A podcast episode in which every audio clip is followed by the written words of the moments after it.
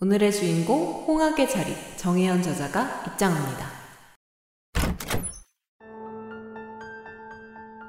호수가 다현의 몸을 삼켰다.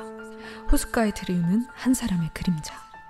다현을 죽인 범인은 과연 누구일까? 책 속의 주인공이 되어 더 깊게 듣는 즐거움. 주인공처럼 읽는 팟캐스트 어주대 덕담 푸동입니다. 야, 오늘 예고편 살벌한데요? 오늘은 어즈대에서 첫 스릴러 소설을 다뤄볼 겁니다. 책은 홍학의 자리입니다. 이게 정혜연 작가의 책인데 이 작가님을 아시는 영장님도 있을 것 같아요. 이 작가님은 최근에 유괴 밤 드라마의 원작 작가님입니다. 제가 유괴 밤을 보진 않았지만 아 작가님의 작품을 한번 읽어보고 싶다는 마음이 들어서 이 책을 골랐는데 너무 재밌더라고요. 부동님 꿈까지 꿨대요, 여러분. 아, 네. 그렇습니다. 그래서 이 책을 영장님들과 함께 나누고 싶습니다. 그러면 이 책의 별점을 한번 매겨봐요. 오. 근데 그 전에 먼저 이 책이 어떤 내용인지 간단하게 줄거리를 소개할게요. 이 소설은 호수에 죽은 채로 발견된 다연을 누가 죽였는지 추적합니다. 여러 용의자와 그들의 알리바이를 토대로 범인을 찾는 추리소설이라고 보시면 돼요. 저부터 어즈대 별점을 준다면 저는 5점. 저는 만점. 진짜 이거 만점 소설이라고 생각해요. 저는 어. 이제 스릴러 소설을 진짜 좋아하는데 근래 읽은 추리 소설 중에 가장 빠져들었어요. 오. 진짜 이 빠져든다는 게 뭔, 뭔지 모르겠다. 나는 도둑력을 집중 맞았다. 하면은 진짜 이 소설 저 강력하게 추천하고 싶어서 5점 드립니다. 가장 좋았던 점은 이야기의 짜임. 이 이야기가 군더더기 없고 마치 수우파 베베 같달까? 매우 깔끔해요. 진짜 너무 깔끔해서 마음에 들었고 그리고 이 한국인의 무의식 속에 자리 잡힌 그런 편견들을 아주 그냥 박살내는 그런 이야기여서 여운이 짙게 남더라고요. 그리고 한 인물 시점으로 전개될 때 그 소름 돋는 내면 묘사. 저 진짜 여기에 박수, 박수 진짜 미친 듯이 보냈어요. 진짜 작가님 진짜 뭐 하시는 분지 막 이런 궁금증이 들 정도로 정말 그 내면 묘사가 인상적이었어요. 그리고 이 책은 영화로 따지면 진짜 곡성이거든요. 멋이 중언니. 그 아. 영화예요. 진짜 이거는 스포 들으면 안 돼요. 그거 없이 온전히 읽어야 돼요. 그래서 여러분 만약에 주변에 누가 스포한다 그러면 바로 빠따 날리시면 됩니다. 그래서 아무튼 저는 진짜 너무 재밌게 봐서 5점을 줍니다. 아. 푸덕님은요? 저는 저도 꽤나 높은 점수입니다. 4점 드립니다. 일단 저는 반전 소설 같은 경우 반전이 있다는 그 사실 하나만으로도 되게 재미가 반감되는 경우가 많아요. 맞아 맞아. 괜히 어. 반전 있다 그러면 아, 음? 음? 이렇게 봐. 맞아요. 그런데 이 소설은 반전이 있다는 것을 알고 계속 의심하고 추측하면서 봐도 너무 재밌는 소설이에요. 너무 재밌어요. 그래서 이 소설에 대해서 조금 높은 점수를 주게 된 좀 포인트를 설명을 해보자면 이 소설 같은 경우에는 반전이 이 소설 전체적인 사건의 흐름을 납득시켜주고 정말 이야기를 탄탄하게 완성시켜주는 부분이 있어서 도미노처럼 연쇄적으로 타닥 하고 납득되는 카타르시스가 있어요. 맞아. 모든 떡밥을 다 회수해. 아, 맞아. 떡밥을 잘 뿌리고 잘 회수해요. 맞습니다. 이게 미치겠어요. 맞아요. 무슨 톱니바퀴 맞아, 맞아. 얽힌 거. 맞아, 맞아. 그리고 그뿐만이 아니에요. 반전을 알고서 책을 딱 덮는 순간 장르가 완전히 달라져요. 진짜. 진짜 저는 아, 저 씨, 나쁜 놈 하면서 읽는 추리 소설에서 그냥 한 아이, 한 인간의 삶에 집중해서 다시 한번 생각해보는 드라마 같은 소설로 변합니다. 그리고 마지막으로 아 이게 제일 좀 키포인트인데요. 이 소설이 너무 좋은 점은 제가 개인적으로 좋은 제목을 가진 소설을 되게 좋아해요. 이 소설은 다 읽고 나서 아 이 제목이 이 그래 뜻이었구나. 그런 소설이어야 저 돼. 이래서 홍학의 자리구나. 제목 참 잘 지었다 하는 소설을 좋아하는데 이 소설이 딱 그런 소설이었습니다. 소설의 제목이 이 소설의 모든 내용과 메시지를 함축해 놓은 그런 정말 좋은 제목 이었습니다. 근데 왜 1점은 빼셨어요? 아, 왜 일단 5점은 아니죠? 기본적으로 이렇게 칭찬을 하셨는데 왜 1점 제가 빼셨어요? 기본적으로 추리 소설을 그렇게 좋아하지 아. 않았고요. 그리고 두 번째로는 이 소설에서 던지는 메시지라든지 교훈이라든지 이런 게 저희 마음을 터칭하지 않았어요. 아, 그래서 약간 콘텐츠적으로는 굉장히 훌륭하고 좋은 소설이었으나 개인적으로는 조금 예 그런 소설이었다. 아, 그럼 저희 합쳐서 4.5점이네요. 예, 4.5점. 그래도 굉장히 높은. 맞아요. 4.5점 반올림은 5점이니까 댓글 아. 달아주시면 보내드리겠습니다. 와. 우. 네. 그러면 오늘 푸동님의 이 책 한 줄 요약을 해본다면? 저는 이 시대의 도파민 중독자들을 위한 단 한 권의 반전 소설이라고 한 줄 요약 겸 서평으로 남기고 싶습니다. 맞아요. 진짜 이 소설은 그러니까 평소에 스릴러 소설을 좋아하지 않는 푸동님마저 그쵸. 약간 흔들렸던 어. 그런 인상적인 소설입니다. 그러면 이 책의 사건을 중심으로 한번 이야기를 풀어가 봅시다. 이번에는 최대한 소설의 스포 없이 아. 이야기하고 싶어요. 맞아요. 그러나 우리가 말하면서 아 이게 그거구나 아. 라고 느껴질 수 있는 건 어쩔 수 없는 것 같아요. 아, 그러므로 들으시는 분들 참고하시어 청취해 주시면 감사하겠습니다.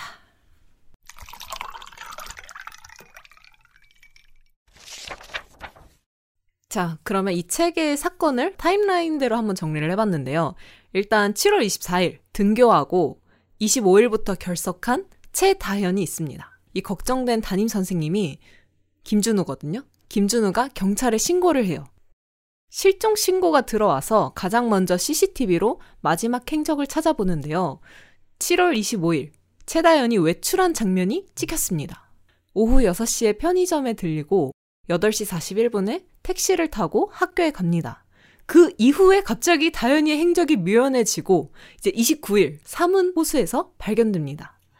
근데 이게 소설 초입을 읽으면 우리가 알 수 있는 게 담임 선생님 김준호와 다현이가 관계를 맺어요. 나는 이게 저는 이거 읽다가 진짜 나갈 뻔했는데 어쨌든 그렇게 맺고 나서 다현이가 없어져서 김준호가 다현이를 찾으러 가는데 다현이가 이제 죽어 있는 거죠. 그래서 김준호가 아, 아 불사 하면서 호수에 유기를 해버립니다. 근데 다현이를 호수에 던지면서 김준호가 뭐라고 했는지 아세요? 다현이를 누가 죽였을까? 이, 이러고 형사 몰래 본인이 수사를 해요. 음, 저는 그래서 너무 어이가 없었어요. 왜냐면 저는 김준호가 무조건 범인이라고 생각했거든요. 음, 그 유력 용의자로 꼽은 캐릭터가 본인이 수사를 한다? 이게 너무 이상한 거예요. 그래서 푸덕님하고 누가 범인이었는지 그런 거에 대해서 이야기를 해보고 싶었어요. 저는 원픽 김준호였거든요. 아, 저 같은 경우에는 사실 등장인물들을 다 한 번씩 읽었어요. 제가 언제 제가 CJ 감성이라고 맞아요, 맞아요, 맞아요. 말씀드린 적이 있어요. 그래서 창작자가 울어라 하면 예 하고 우는 창작자의 의도에 적극적으로 부응하는 사람이에요. 그래서 소설에서 이 사람 의심해라 하면 예 하고서 착실하게 의심하면서 따라갔어요. 특히나 이 소설 속의 모든 등장인물들이 동기를 가지고 맞아. 있어요. 덕담님의 원픽 용의자 김준우부터 살펴볼게요. 김준우 같은 경우에는 최다현의 고등학교 운파고등학교의 담임 선생님이자 최다현과 내연 관계에 있는 남자예요. 말도 안 돼. 이게 45세라고요, 김준호가. 그쵸. 다현이 18세예요, 18세. 네, 그렇기 때문에 다현과의 관계가 알려지면 미성년자와 외도하는 불륜남이 되는 거죠. 그래서 본인의 교사의 명예를 잃게 될까봐 두려워하는 인물이에요. 그렇기 때문에 다현이라는 존재가 수면 위로 드러나기를 두려워하는 인물이기 때문에 이런 동기를 가지고 있다라고 말할 수 있겠네요. 와, 진짜 저는 계속 말하지만, 진짜 소설 초입에 그, 아예 관계하는 묘사가 나와요. 진짜 저 그거 읽고 너무 역겨운 거예요. 아, 45세 아저씨랑 18세 우리 창창한 다현이가. 27살 차이네요. 아, 그니까요. 제가 와. 이러한 관계를 처음 읽어봐서 그런지 진짜 너무. 아, 나 이거 그쵸. 진짜 끝까지 못 읽겠다 했는데 결국 어쨌든 다현이가 바로 죽어요. 그래서. 그래서, 아, 그럼 다현이 죽은 사람 누군지만 알고 바로 닫아야겠다라고 생각을 했는데, 준우가 어쨌든 발견을 하잖아요. 그래서 저는 사실 준우가 죽였다고 생각했어요. 그러니까 둘이 관계를 할 때 뭔가 심기를 거슬리는 말을 다현이가 한 거예요. 아, 그래가지고 준우가 이제 화딱지 돌아서 이렇게 목을 졸라서 죽였고 정신 차려다니까 죽어 있는 거지. 그래서 걔를 자살로 위장한 채 꾸미고 나서 다시 또 퍼뜩 정신 차리니까 그때 기억을 갑자기 잃어버린 거야. 아, 그래서 다현이 누가 죽였지? 어 근데 얘 나랑 관계 해가지고 나의 DNA가 남아 있을 텐데라는 생각으로 번져서 유기를 했다. 라고 추측을 했어요. 어머나, 어머나. 아니, 그렇게 써도 벌써 스릴러? 소설 한 권 뚝딱이에요. 그리고 준우가 결혼을 했잖 해서 그 아내가 있어요. 아들 아들도 있었나? 그건 기억이 안 나요. 어쨌든 아내가 확실하게 있어요. 가정이 확실하게 음. 있는데 이제 다현이가 계속 준우한테 그런 말을 했대요. 선생님 언제 이혼해요? 선생님 이혼하고 우리 뭐 어디 가요? 아. 어디 가서 우리끼리 살아요? 이제 이러는데 준우가 겉으로는 어 그래 어 그래 조금만 기다려 하는데 속으로는 내가 너랑 내가 이혼해도 너한테는 안 가지. 진짜. 네. 이렇게 와 너무 짜증나. 그래서 신기 거슬리는 말이 응. 다현이가 근데 선생님 아내도 이런 거 아세요? 뭐, 라고 뭔가 그런 식으로 말하지 않았을까? 어머머머. 근데 아직 속단하긴 일러요. 여기에 또 다른 유력 용의자가 등장합니다. 바로 김준호의 아내인데요. 그니까. 일단 김준호의 아내 권영주 씨는 완벽하고 깔끔한 성향이에요. 그래서 남편의 외도를 알고 있음에도 불구하고 이혼을 원치 않아서 최다연이 눈엣 가신 존재이죠.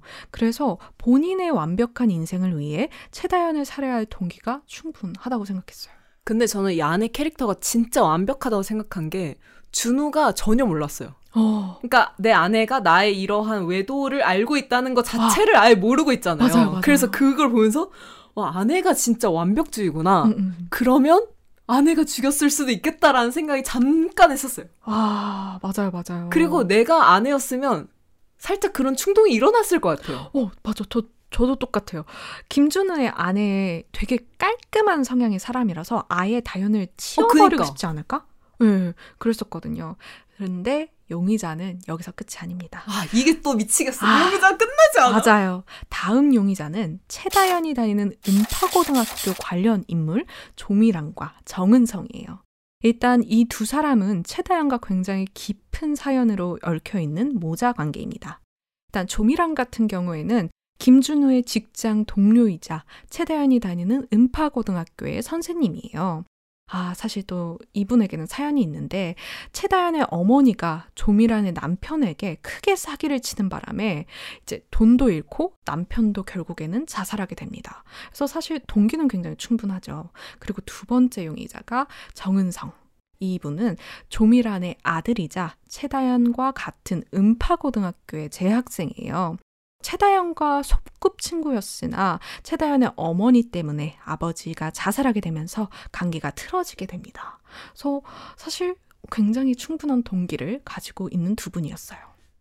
저도 이 둘이 의심스러운데 이 은성이와 다현이를 보면서 그 드라마 나의 아저씨 혹시 보셨나요? 어, 아, 보지 않았어요. 어, 그래요? 응. 거기서 이제 아이유와 이제 깡패 아들이라고 해야 되나? 아, 그 둘의 관계가 있어요. 장기용. 어, 맞아요, 맞아요, 맞아요. 저는 둘이 약간 그렇다는 느낌 많이 받았어요. 아. 왜냐면 그 아마 그들의 서사도 어렸을 땐 좀 친했는데 아이유의 어떤 사건으로 인해 그 장기용의 아버지가 죽어요. 아. 둘이 엄청 애증의 관계인데 약간 은성이랑 다현이도 그런 관계였나? 또 다현이가 위로해 위로의 말을 약간 네, 건네잖아요. 맞아요, 근데 맞아요. 그게 은성 입장에서는 오히려. 너 너 엄마 때문에 우리 아빠가 죽었는데 음, 음, 음. 뭐지 싶으면서 이제 괴롭힘을 했을 것 같아요. 맛있다. 맛있다. 뭔가 이들의 또 음. 이야기를 확장해서 써도 너무 재밌을 것 네, 같잖아요. 맞아요, 맞아요. 근데 하나 신기했던 점이 저는 사실 아직 엄마가 아니어서 공감이 안 갔던 포인트가 있어요. 오. 이제 조미란이 은성이가 다현이를 죽인 줄 알고 본인이 뒤집어 쓰는 흐름으로 가져간단 말이죠. 네. 저는 그거 보면서 먼저 아들한테 한번 물어보지 아. 않고 어떻게 내 아들이 죽인 게 맞나 봐 음. 혼자 이러면서 갑자기 본인이 다 뒤집어 쓸 준비를 하고 있다는 음. 자체가 이해가 안 됐어. 나라면 그렇게 하지 않았을 텐데 오, 라고 맞아요, 생각을 맞아요. 하면서 이 긍정주의자 푸른님이 과연 조미란이었다면 어, 질문이 너무 끔찍해요. 정말 어려운데, 아, 저는 아까 덕담님 말씀했던 것처럼 일단 확인부터 할 것 같아요. 너가 진짜 죽였냐? 진짜 네가 죽인 거 맞아? 하고 대화를 하고 좀 상황을 알아야 수습을 할 텐데 일단 저 같은 경우는 부모로서 해줄 수 있는 건 다 해주고 싶어요. 이게 자수를 해서 정상 참작을 받던가 변호, 변호사를 써서 최대한 형량을 낮게 받던가 하는 노력을 했을 것 같아요. 저는 이 소설에서 종이랑과 아들이 좀 차분히 대화를 하지 않았던 게 너무 아쉬웠어요. 이런 대화를 했었더라면 그 추후에 일어나는 일이 아, 이- 크게 되지 않았을 텐데. 근데 한편으로는 되게 조미란이 이해가 가더라고요. 뭔가 아들이 아버지를 죽게 한 사람의 자식을 죽였다면 저는 제 잘못이라는 생각이 먼저 들 것 같아요. 아 내가 잘못 키운 자 아니요, 아니요. 아니에요? 그냥 이 친구가 나의 아들로 태어나지 않았다면 이런 일을 겪지 않아도 됐을 텐데 아, 내 착한 아들이 그렇게 됐구나 그런 생각이 먼저 들 것 같아서 그래서 조미란이 그렇게 한 게 이해가 갔고 개인적으로 좀 가장 안타까웠어요. 맞아요. 그리고 저는 또 이 두 모자를 보면서 하, 참 현실적이다라는 생각도 많이 했던 어, 것 맞아요. 같아요. 예. 사실 진짜 대화로 그냥 물어보면 되잖아. 너 너가 죽인 거야? 어, 이 대사 한마디 치면 되는데 네. 턱 끝까지 차올라도 그게 잘 안 나와. 어 맞아요, 맞아요. 왜냐면 진실을 알고 싶지 않거든. 어... 무엇이 됐든. 음. 그래서 참 저는 이 관계도 좀 신기했고 저라면 어떻게 했을까를 많이 생각했던 포인트였어요. 어. 저는 진짜 저희가 지금 엄청 여러 명을 이야기를 했잖아요. 네. 근데 이게 전혀 헷갈리지가 않아요. 맞아요. 이게 너무 신기하지 않아요? 어. 그리고 저는 이름을 못 외웠는데 이렇게 소설 속 등장인물 이름을 외워가고 관계도를 이렇게 탁 정립할 수 있는 소설이 너무 좋건, 좋은데요. 네. 이 소설이 지금 딱 그래요. 그래서 맞아요. 진짜 너무 좋았고 덕분에 이 작가의 다른 작품이 너무 궁금해지더라고요. 음. 아무튼 이렇게 저희가 용의자들에 대해서 이야기했는데 소설 속에서는 더 촘촘하게 어떻게 살해 동기를 가지게 됐고 어떤 알리바이를 주장하고 심지어 어떠한 법의학 정보가 있는지 뭔가 이런 게 정말 하, 너무 너무 잘 나열이 되어 있어요. 군더더기 없이. 그래서 정말 다시 한번 강력 추천해 보고 싶고요. 혹시 이 책을 읽으신 분들 누가 범인이라고 생각했나요? 어, 너무 궁금해요. 아, 그니까요. 그리고 읽지 않은 분들, 누가 범인일 것 같은지 궁금하지 않으신가요? 지금 당장 읽고 후기를 남겨주세요. 이게 진짜 저희가 원래 녹음 전에 만나면, 아, 뭐 잘 지냈어? 이랬는데, 책 읽었어? 이제 바로, 봤어, 봤어. 어, 봤어, 봤어? 이랬거든요. 그래서 이게 다 읽은 자와 나눌 수 있는 대화가 있어서, 그쵸. 네, 꼭 다 읽으셨다면, 어딘가로 초대하고 싶네요. 네, 만나서 뭔가 이야기를 나눠보고 싶어요. 아, 그래서 이어서 이제 우리는 전반적인 소설에 대해서 이야기해보러 넘어가 볼게요. 이 소설 속에서 뭔가 소름 돋았다거나 아니면 와 작가 진짜 미친 거 아니야? 싶었던 포인트가 있는지 그냥 막 말해보고 싶어요. 아, 사실 저는 반전에 대해서 너무 말하고 싶은데요. 이게 반전 소설인지라 이거를 말해버리면 맞아. 독자 여러분들의 재미를 뺏어가는 것 맞아, 같아서 아, 반전보다는 이 책의 짜임에 대해서 얘기를 해보고 싶어요. 미치겠어요 진짜. 네, 변태 정말 같아. 정말 잘 짜여진 소설이에요. 근데 저는 잘 짜여진 소설을 볼 때면 아, 이 소설을 좀 영화로 보고 싶다라는 생각을 하는데 홍학의 자리는 조금 달랐어요. 이게 소설이라는 콘텐츠의 특성을 잘 이해하고 그거를 똑똑하게 활용한 소설이라고 생각했어요. 약간 소설은 독자의 상상력으로 이루어지는 영역과 작가가 전지적으로 보여주는 영역을 좀 넘나들면서 되게 잘 활용했다라는 생각이 들었거든요. 그래서 이 소설 챕터를 넘길 때마다 반전이 막, 막 휘몰아치는 거예요. 그래서 저는 이 소설을 정말 반전 소설의 정수다라고 표현하고 싶어요. 변태예요. 아, 아 진짜 변태예요. 아니 오죽하면 푸동님이 갑자기 나 꿈까지 꿨어요 맞아요. 이러는 거예요. 진짜. 그래서 저는 그거 듣고 아 진짜 그만큼 몰입력 있는 음. 이 짜임새가 부럽다. 나도 나도 그런 글솜씨 갖고 싶다. 오. 네, 이런 생각했고 그리고 저는 좀 푸동님과 반대로 좀 2차 콘텐츠로 만들어 보고 싶다는 생각을 했던 것 같아요. 저도 소설을 읽을 때 2차 콘텐츠로 이게 제작이 될 것인가? 이 가능성을 보거든요. 그리고 있을 때 되게 짜릿해요. 왜냐하면 제가 어즈에서 처음 밝히지만 제가 2차 콘텐츠로 만드는 일을 하고 있다 보니까 어? 이거 가능성이 있다 하면 두근두근 하면서 이제 다음날 회사 가가지고 막 사, 사수한테 사수 이거 봤어요? 이거 이거 진짜 진짜 너무 재밌을 것 같아요 막 이러거든요.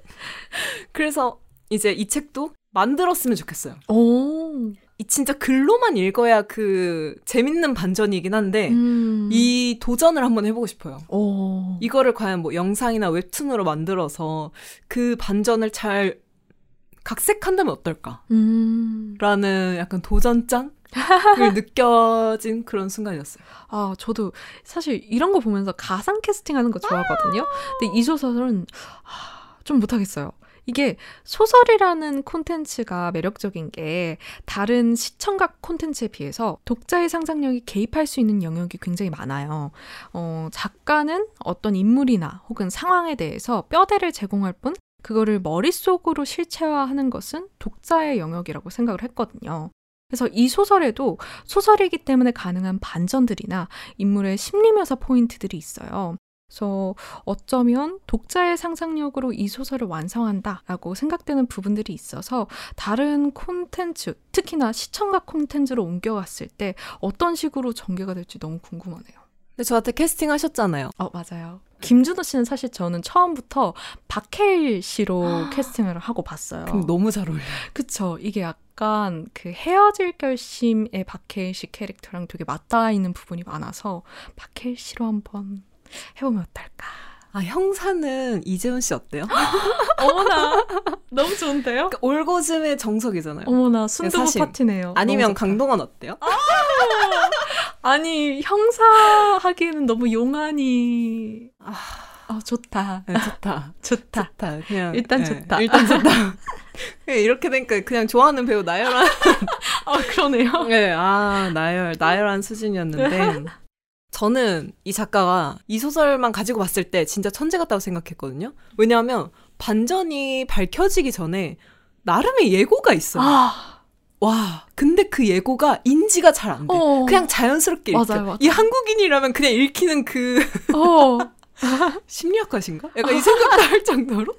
그래서 나중에 반전이 나왔을 때 헉, 진짜 소름이 제가 책을 읽으면서 그렇게 소름이 돋는 경우가 많이 없는데 맞아요. 와 그래서 이러한 묘사가 있었구나. 음. 그래서 이러한 대화가 있었구나. 그리고 책을 또 약간 스포츠로 비유하면 피겨 같아요. 오. 약간 피겨에서 트리플 악셀 돌기 전에 나 돈다 하는 음. 그 순간이 있잖아요. 네. 이 소설은 그 결말이라는 트리플 악셀을 위해 빙판을 가르며 싹싹 질주하고 음. 중간에 스핀도 넣어주고 어머나. 그러다가 멋지게 고요의 순간에서 탁 트리플 악셀을 하는 뭔가 그런 느낌? 와. 김연아 같은 소설이다. 네, 진짜 아 진짜 모르겠어요. 제가 도파민 또 중독자여서 그런지 이 책이 더 재밌게 다가왔어요. 맞아요. 네. 그리고 제가 언급하진 않겠지만 저희가 지금 이야기하면서 무언가가 떡밥이 나왔어요. 그래서 아, 말하고 싶어. 말하고 싶어. 네, 아무튼 그랬답니다. 그래서 정말 이 소설을 제가 매우 칭찬한다. 음. 이 정도 되면 작가님이랑 저 면담을 해야 되는 거 아닌가 싶은데 안 만나 주시겠죠? 아무튼 또 칭찬하고 싶은 점은 그 내면 묘사에 대해서 이야기를 하고 싶어요. 이 책이 이제 강치수 형사의 시점 그리고 김준우 시점 이렇게 나오는데 김준우 시점일 때마다 진짜 아, 내가 이렇게 한 인간의 취약한 모습을 봐도 되나? 이렇게 음. 훔쳐봐도 될까? 라는 생각이 들어서 너무 소름 끼치더라고요. 아, 내가 제자와 부적절한 감정을 주고받는 이 사람의 내면을 봐도 되는 걸까? 이런 생각이 들 정도로 어, 너무 가몰입하셨는데요? 네, 진짜 저는 진짜 이런 사람이 현실에 있을 법하다고 생각해서 그런지 음. 진짜 이 김준우 이 스트레이 같은 자신. 그래서 김준우 대사 하나를 가져왔는데 이런 대사가 있어요. 그 아이의 미래를 빼앗을 권리는 아무에게도 없었다. 김준우 대사거든요. 근데 그 아이는 다현이에요. 그러니까 다현이의 미래를 빼앗을 권리는 아무도 없다. 다현이가 죽고 나서 이딴 말을 하거든요. 아니, 근데 다현이가 죽기 전부터 아이의 인생을 뺏은 건 김준우 아니에요? 아, 그쵸. 45살의 남자가 그러니까. 18살의 아이를 어. 만날 때부터, 어, 그러네요. 사실 둘이 어떻게 만나게 된 건지도 사실 신기해요. 어, 그쵸? 맞아요. 어떻게 사제 관계에서 어, 그니까. 그런 관계로 발전하게 됐을까? 그리고 심지어 이혼하고 저한테 오세요. 계속 뭔가 미래를 꿈꾸잖아요. 네, 저는 맞아요, 맞아요. 그래서 어 김준호가 도대체 어떠한 매력이 있길래 우리 다현이가 그런 생각을 했을까 막 아 모르겠어 그냥 하, 너무 짜증나. 갑자기 생각하니까. 그래서 아무튼 그래서 김준호가 다현이 앞에서는 계속 어 맞아 맞아. 뭐 이러다 속으로 아니지. 막 이렇게 냉정하게 딱 바뀌어요. 와, 와 이런 양면성. 너무 잘 묘사했어요. 오죽하면 작가가 김준우 같은 마음이 있으신가? 그러한 자아가 있으신가? 음. 라는 의심이 질 정도로 진짜 저는 그냥 놀라웠어요. 그냥 이 소설이. 야 그리고 저 더 혐오감이 들었던 게 나중에 김준우가 어떤 생각까지 하냐면 그래 다현이 죽은 거 안타까워 그 아이의 미래를 뺏을 권리는 아무도 없어. 음. 근데 얘가 나 일부러 엿먹이려고 내 DNA 가져간 거 아니야? 이 생각까지 해요. 어, 맞아요. 저는 진짜 처음에는, 아, 그래, 김준우도 참 마음이 안 좋겠다. 어쨌든 간에 자기가 좀 소중하게 생각하는 사람이고, 특별한 관계이니까, 이렇게 그래. 결과적으로 그렇게. 된 게 좀 속상했겠다 하면서 되게, 아, 안타깝다 하면서 보다가 사건이 진행되면서, 점점 그, 추악한 모습이 나와. 맞아요. 그, 그걸 보고 잠시나마 동정했던 제 자신을 반성했어요. 근데 전 진짜 이게 진짜 인간이라고 생각해요. 아. 그러니까 제가 생각하는 인간은 되게 부정적이어서 그런지 이렇게 양면성을 확 가진 사람 캐릭터가 등장하니까 그래 이게 인간이지. 인간은 악해. 근데 그래 죽었을 때 사람이 어떻게 얘가 죽었어 119 이렇게 연결되지 않고 어, 어떻게 내 인생 큰일 나겠다 이 생각을 한다는 것 자체로서 오. 그래 김준우 너 인간이다. 쓰레 같은 인간아 이제 이렇게 됐죠. 네. 물론 어. 착한 인간도 있겠죠.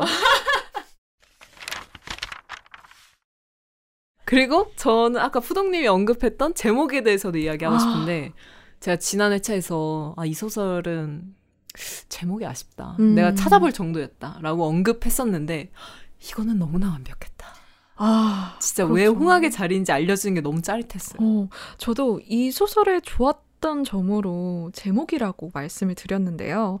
소설 속에서 홍학이 굉장히 중요한 메타포의 역할을 해요.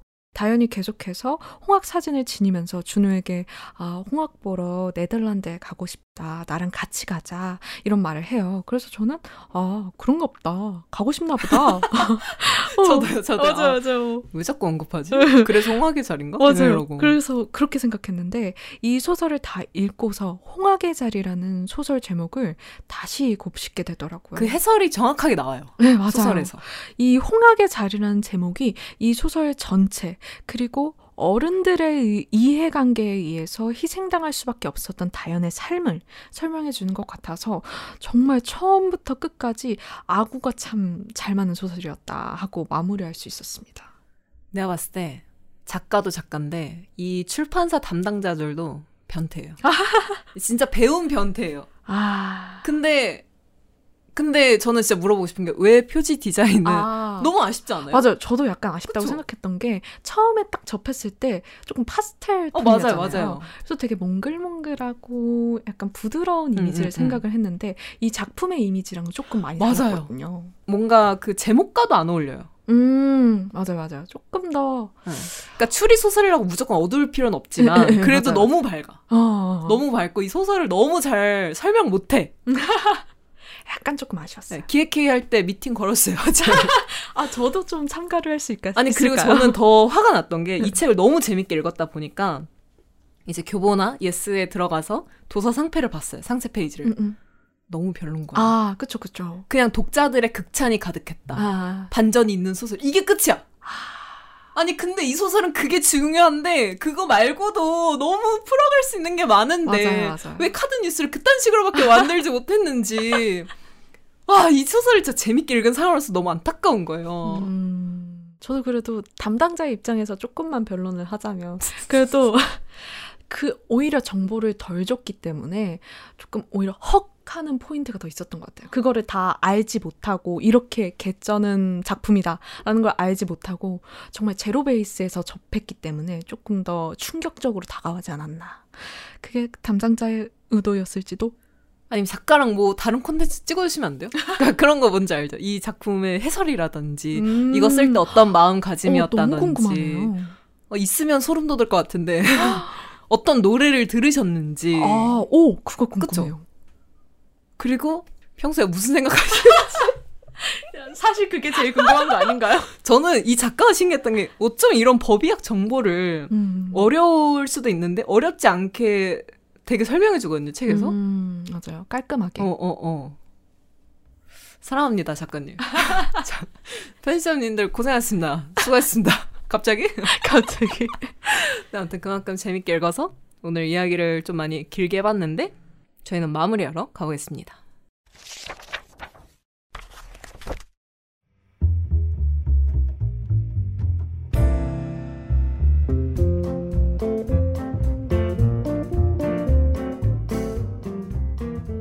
오늘 여기까지입니다.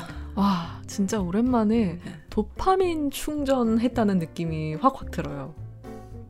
제가 왜 매번 녹음 때마다 더워지는지 모르겠어요. 저번 회차는 화가 좀 나 있었고 이번 회차는 흥분으로 가득했어. 이거 너무 재밌어요 이제 이러면서. 아, 그럴만했어요. 소설 자체가 굉장히 도파민 중독자들이 있기에 그쵸. 너무나 적합한 소설이었다. 이 시대의 쇼츠 중독자들, 릴스 중독자들, 그러니까 뭐든지 배속으로 보시는 분들 네, 보세요. 이 소설 만족하실 겁니다. 진짜 진짜 만족하실 것 같고 꼭 한번 읽어보셨으면 좋겠고 댓글 남겨주시면 책을 선물로 보내드리도록 하겠습니다. 네 다음 시간은 아 벌써 11월이더라고요. 어머나, 가을 수능이죠. 어, 네? 어,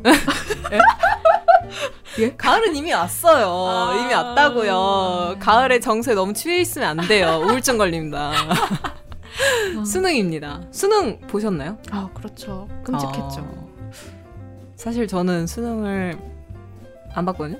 아, 수시로 가셨나요? 네네. 그래서 수능 날 잤습니다. 아, 암튼 그럼에도 불구하고 이제 그래도 수능을 안 봤지만 열심히 공부한 사람으로서 어... 이제 어떤 게 재밌었는지 과목을 좀 정해서 같이 리뷰해보고 또 배우는 시간으로 돌아오도록 하겠습니다. 어때요? 좀 좋아요. 그쵸. 너무 좋아요. 그러면 저희 또 다음 시간에 만나요. 네, 오늘 준비한 어주대 여기까지였고요. 떠나시기 전에 좋아요, 구독, 알림 설정까지 잊지 마세요.